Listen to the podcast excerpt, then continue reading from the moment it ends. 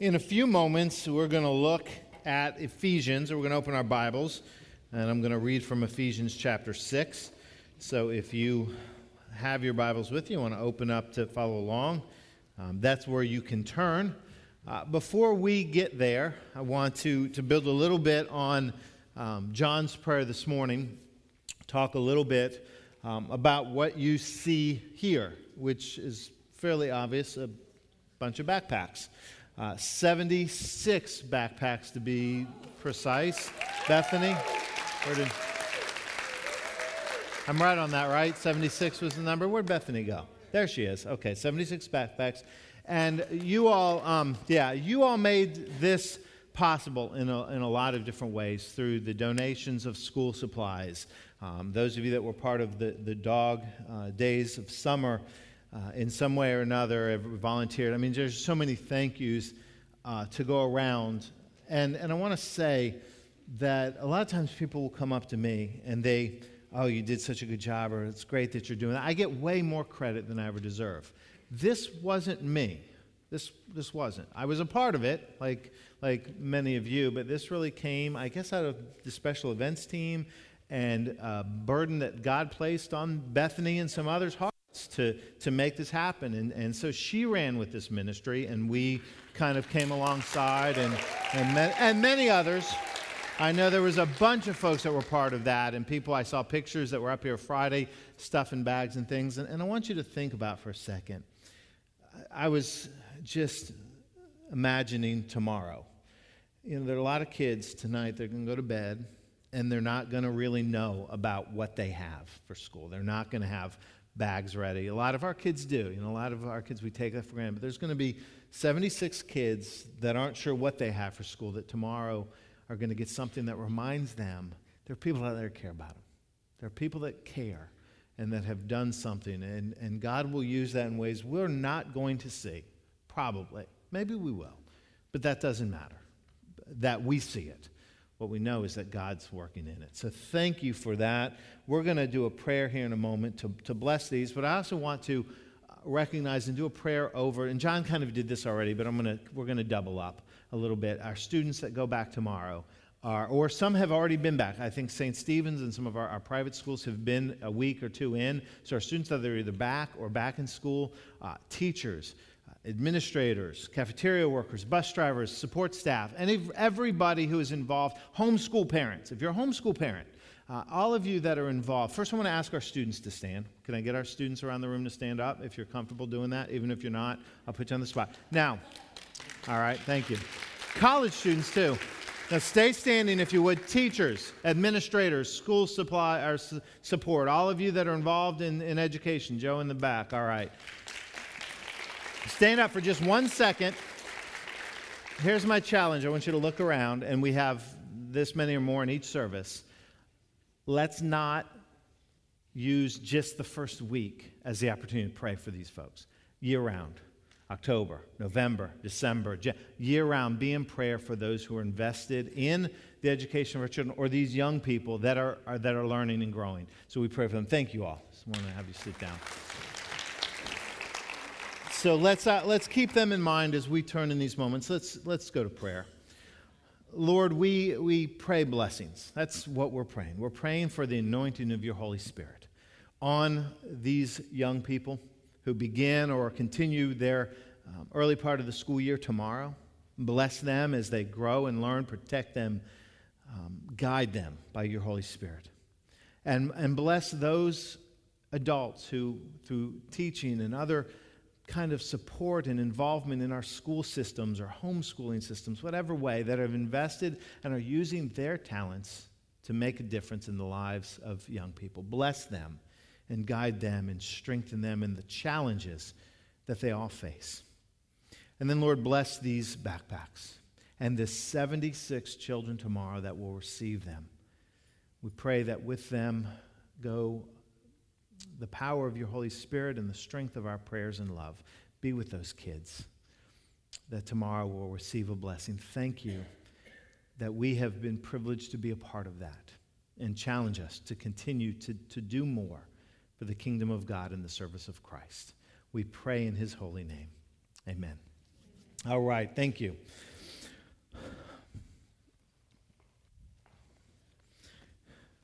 Now, this morning, our scripture comes from Ephesians uh, chapter 6.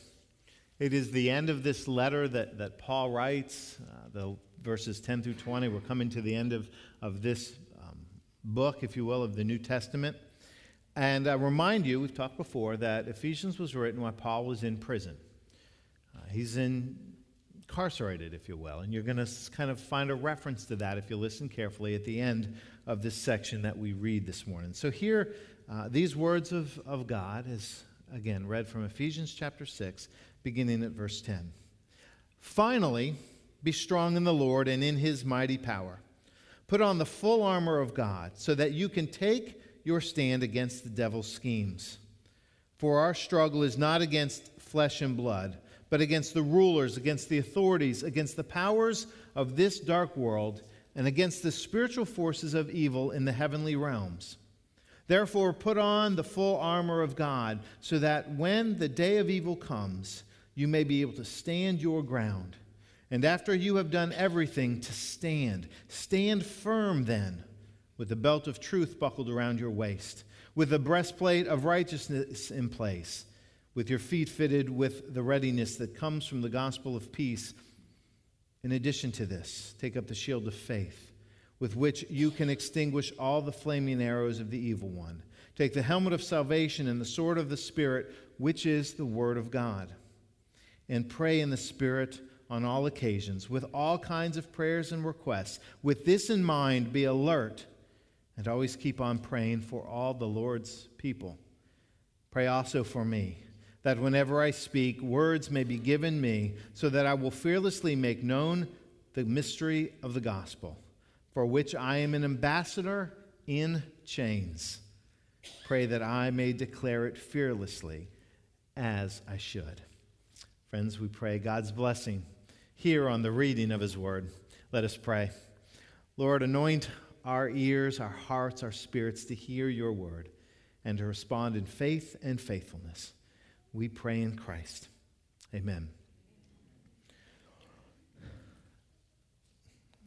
I have, in the last, I guess, about five years, uh, traveled more, flown more, commercially flown more than I have ever in the previous 38 years of my life as I started, uh, continued my education and some other opportunities I've had over these last few, few years. I've flown you know, probably once or twice a year. Not a lot. I know some of you fly frequently. Um, some of you, like Sam, literally fly, you know, pilot. But, um, but, but more than I ever had before. So enough to where I, I kind of have, have been able to develop some habits, that, some rituals, if you will. I, I tend to, to create patterns in my life and, and some areas. And so, so I have some kind of habits when I fly. And I'm kind of sad this morning as I look to the, my next flight, which will be in October, long flight overseas. Um, my habits are being disrupted. Because there are two things I always did on board a flight. When I'd sit down and, and take my seat and the flight would go, I always have things to read and some of my own stuff to do. But there's two things that, I, that for whatever reason, I just always do. It, it's kind of uh, compulsive. One is I grab the in flight magazine, whatever airline I'm on, and I go find the crossword puzzle. And I work the crossword puzzle as best I can. Now, I don't normally do crossword puzzles. That's not something I do at any other time. About the only time I'll do crossword puzzles is on a plane. But for whatever reason, it's become my challenge. I want to see how many words I can get before I have to start flipping to the back and cheating. And so, so I do crossword puzzles. The other thing I do is I look at every single page of the Sky Mall.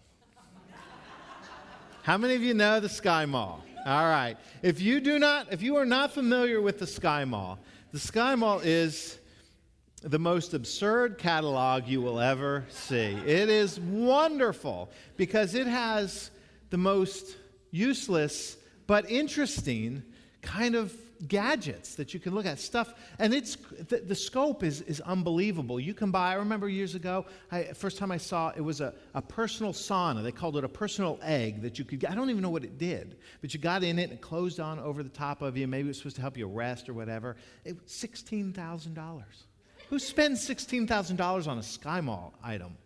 Uh, but there's all kinds of things. There's, it's a kind of magazine that that shows you things you didn't know you needed until you saw the magazine. And I, so there's things like like um, a meat meat um, tenderizer, yeah, but it looks like brass knuckles, you know, and you could use it to tenderize the meat. There are there are things like um, a, an eggplant vase.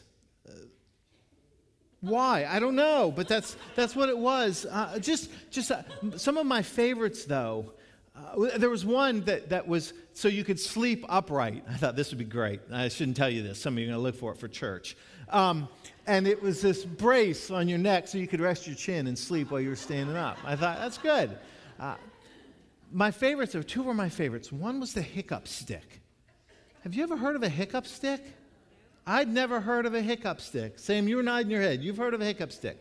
So the hiccup stick is you buy, obviously, you put it, you, when you've got the hiccups, you bite on it, and while you're biting on the stick, you drink water. Yeah, think about it for a moment. I, I meant to try it. I should have brought a stick and try. But you bite the stick and you drink the water. They have a video. I went to YouTube and I found this video because I wanted to see how what does this look like. And it was funny on the video. No, I'm not lying to you. Every time somebody would pick up the glass to kind of demonstrate it, as they'd start to drink, the video would cut away. And I thought, you know what that stick does. You just dribble all down yourself, but you're so embarrassed you forget about your hiccups. That's what I think it is. The hiccup stick. The other one was the, um, it was a drink holder for your rolling luggage, for the handle of your luggage. So you could put your drink on your luggage because Lord knows rolling your luggage and holding your drink, that's too much. So you have to have a drink holder for your luggage. That's a, another one of the silly gadgets. The whole point is the magazine's full of this stuff. You know this. Those of you who've seen it know it is full of this stuff. And I love reading the Sky Mall. And I'm sad because earlier this year, Sky Mall went bankrupt.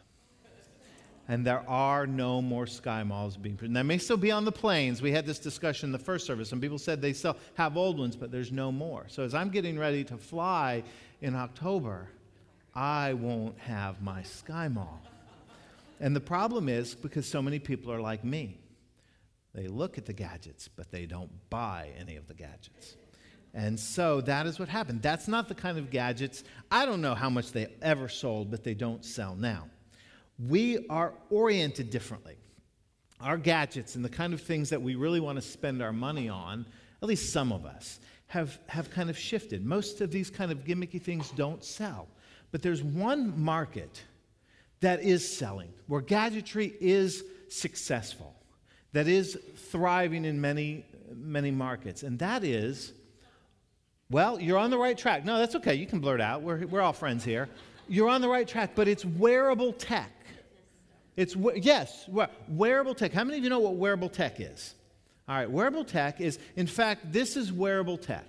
This is not, um, not an Apple Watch. That's the, probably the, the biggest one that we've heard about. This is um, a Fitbit.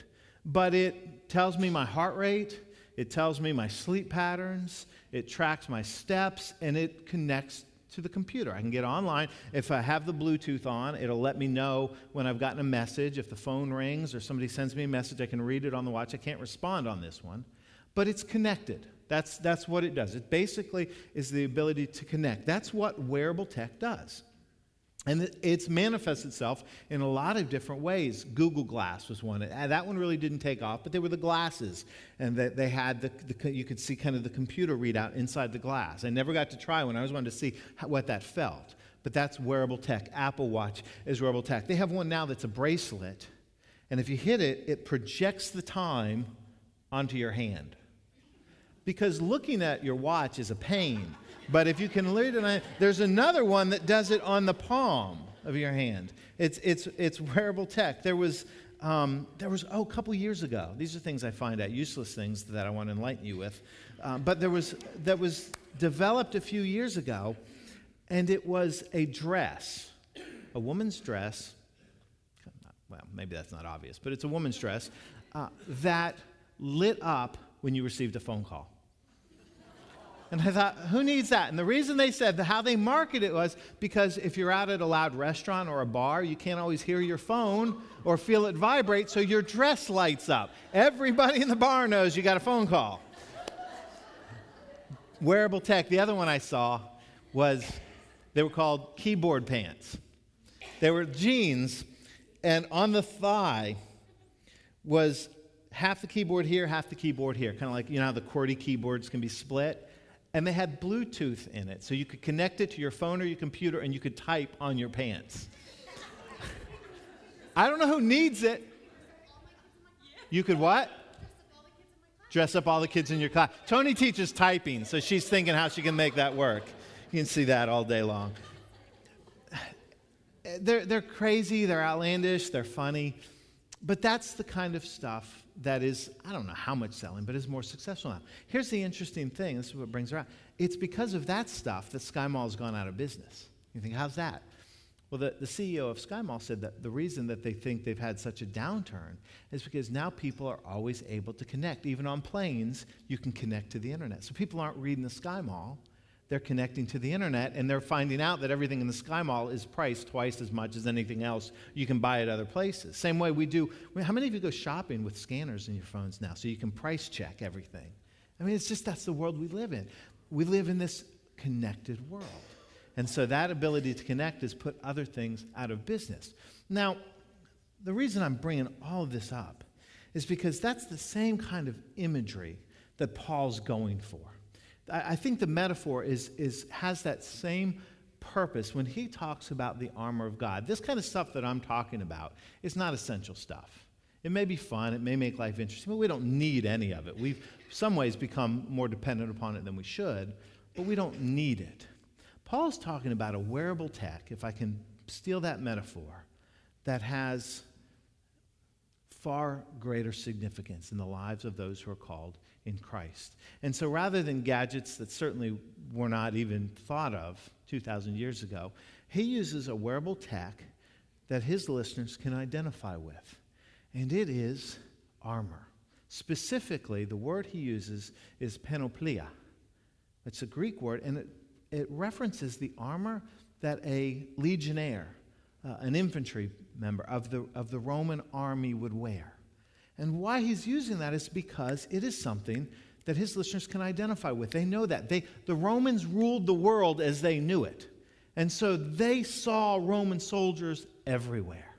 So they could immediately identify with these breastplates and helmets and the footwear and the swords and the shields. They, they knew what that looked like. And he wants to connect it to something far deeper. Now, here's the wonderful truth about this. If you can imagine this, Paul writes this letter while he's in jail. He's on house arrest. And what that would have looked like was that Paul would spend his days, all of his days, literally chained, and he references an ambassador in chains, literally chained to a Roman soldier. Roman soldiers would take eight hour shifts being chained to the prisoner that they were in charge of. So, can you imagine Paul writing this as he is quite literally looking at a Roman soldier who's chained to him? Probably not in full battle gear, but you know, you get the idea. Can you imagine being the one who got the responsibility of spending eight hours chained to Paul? That must have been crazy because Paul talked about Jesus all the time. Those soldiers would either, either come to faith or they'd be ready to commit hari-kari by the end of eight hours because that's just they're just going to not want to you know deal with it. I imagine there was not a lot of uh, fighting to be the one chained to Paul. But he takes that imagery and that idea that I'm, I'm building on of this wearable tech to, to communicate a significant spiritual truth for us. And that is, we need to be connected. And the first way that we need to be connected is the obvious way, I think, and that is the importance of being connected to God. He is using these, these images. He talks and he, he spiritualizes these parts of armor. And he pulls some of this from Isaiah 57 because in Isaiah, Isaiah 57, he talks about God who wears the breastplate of righteousness and the helmet of salvation. But he is wanting us to understand very significantly that our battle, our struggle, our contending with in life and our spiritual struggle is not just against the things that we see but there are greater forces at work. There is spiritual realities. There is, in, in, the terms of spiritual warfare that is taking place among the realms that are not immediately visible to us. And he wants us to understand the significance of a far deeper reality than what our eyes reveal. That's why he says there in verse um, 12, he says, our, our struggle is against the powers of darkness and against the spiritual forces of evil in the heavenly realms. Spiritual warfare is real. The spiritual world exists. I don't understand it fully. I'm not going to stand up here and try to make sense of it all. There is part of the mystery of God, but the scriptures over and over say don't be fooled by just what you see. There are greater forces at work. In fact, there's this wonderful little story tucked into to the book, the Old Testament book of Second Kings. You can find it in chapter 6. Elisha the prophet is involved, and the king of Israel is at war against the king of Aram. And the king of Aram is getting thwarted at every turn because it seems like the king of Israel is one step ahead of him. And he is, because God is revealing things to Elisha the prophet that he's passing on to the king to kind of give him the heads up, to, to kind of guide his decision making. And so the king of Aram knows this. He finds out about this, and he decides he wants to eliminate Elisha. And so he sends part of his troops, and they surround the city of Dothan, where Elisha was, and he's there with his servant. And his servant gets up in the morning, he looks out beyond the city gates, and it's surrounded by the soldiers of the king of Aram. And he freaks out. He says, We are in big trouble. And he panics because he says, We don't have anything to match that force. We're dead. And Elisha kind of says to him, Relax. Relax, because there's a truth beyond what your eyes can see. And in verse 17 of chapter 6, he prays that the Lord will open the eyes of his servant. And it says, The Lord does. And when the servant looks out again, he sees surrounding Elisha chariots and horses and soldiers, not of the earthbound type, but spiritual angels and forces of God that were there to protect and preserve the prophet. He's basically praying for a servant to understand and to see that there's a spiritual struggle that's going on.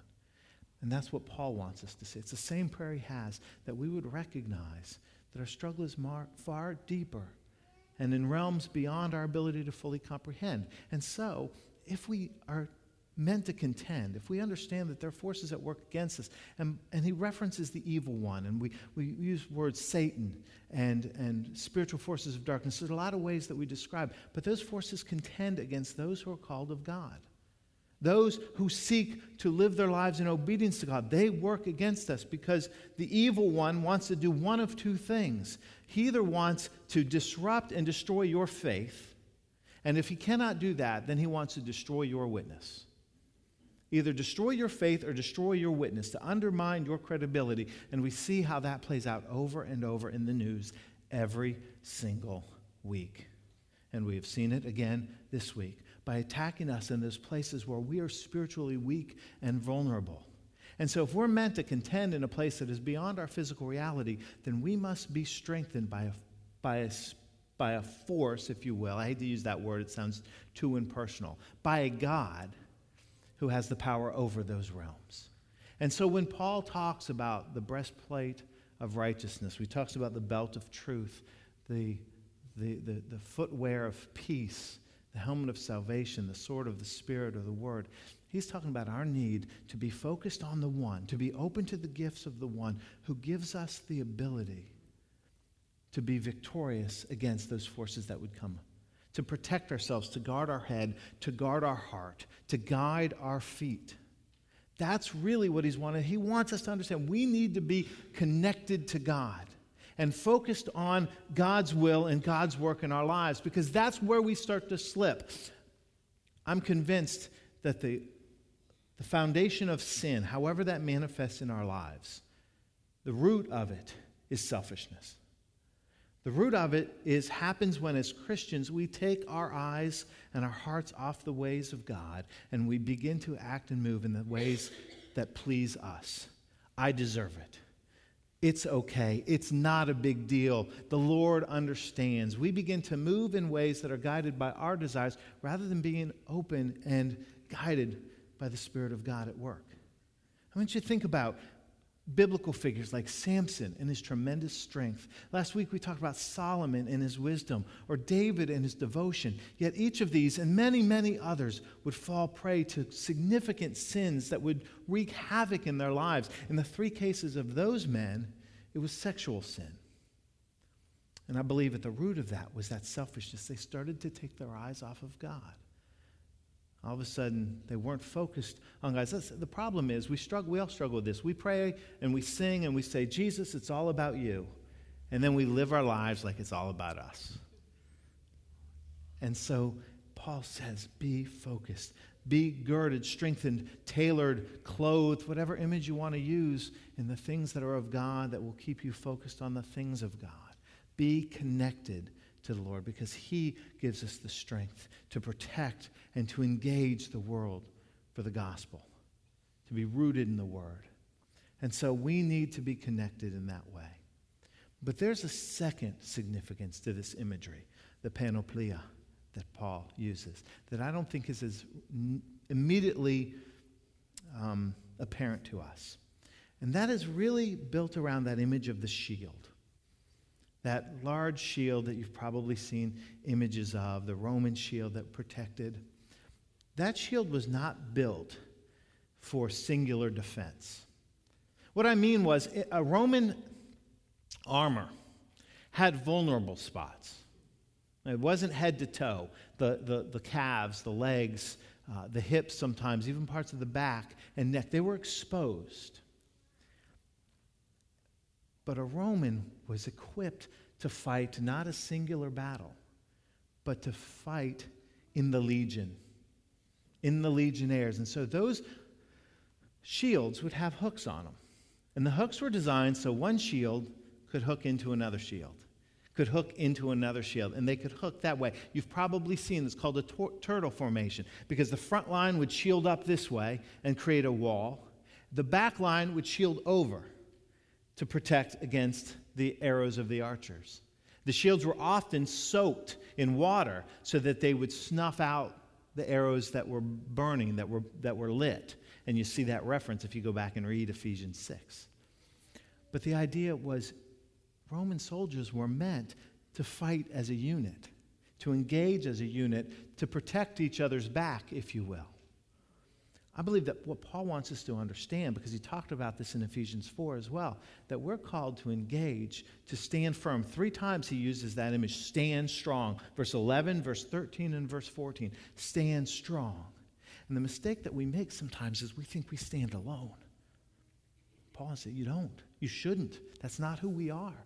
We stand in the strength of God and we stand in the strength of one another when we are being faithful. The problem is, we're not always so faithful. The problem is, most of us know what it's like to think we need a shield on our back because we feel like we're getting dinged from behind by our own brothers and sisters. Sometimes we're not engaging this way into the battle because we feel we've got to put our shield behind us to protect ourselves from the arrows of others in Christ. And that's the struggle of the church since the day it was born. And I've been guilty, I, I have felt those arrows, and I've probably been guilty of firing a couple. But we're meant to stand together. I, have used the image before of the sequoia trees, you know, those big, just mountainous trees out in California, thousands of years old. They stand in all kinds of storms and fires, and, and they're, they're, they're just majestic. But their roots are not particularly deep. And well, why do they stand so well? It's because their roots, while they're not particularly deep, they're very wide and they intertwine with other trees. And every tree intertwines with, and they share resources, and they, they strengthen each other. I thought that's a wonderful image for the church. We're meant to stand together, to, to hold each other up, to hold each other accountable, to be a unified body in the Holy Spirit. To remember that it's not about me, it's about us. And that's what Paul wants the church to hear. Stand together. Strength of the Lord, connection of the Lord, but connection you have with one another. Because that allows you to stand in the face of those forces that will contend against you, that will seek to undermine your faith, to undermine your obedience, to undermine your connection to God. So the question is how's your connection? How are you connected in far more significant ways than to the internet, internet or some GPS or even your own heart rate? How are you connected to the strength of God and to the body of Christ? Because here's the thing we do not fight for victory. Hear me say that. We don't fight for victory, we fight from victory. What I mean by that is Jesus has already won. Jesus has already won. What he desires to us for us is that we can be part of that victory. Not against flesh and blood, but against the spiritual forces of wickedness. To be the light that Christ has called us to be. We live into that when we are connected to God and we're connected to each other. Let's pray.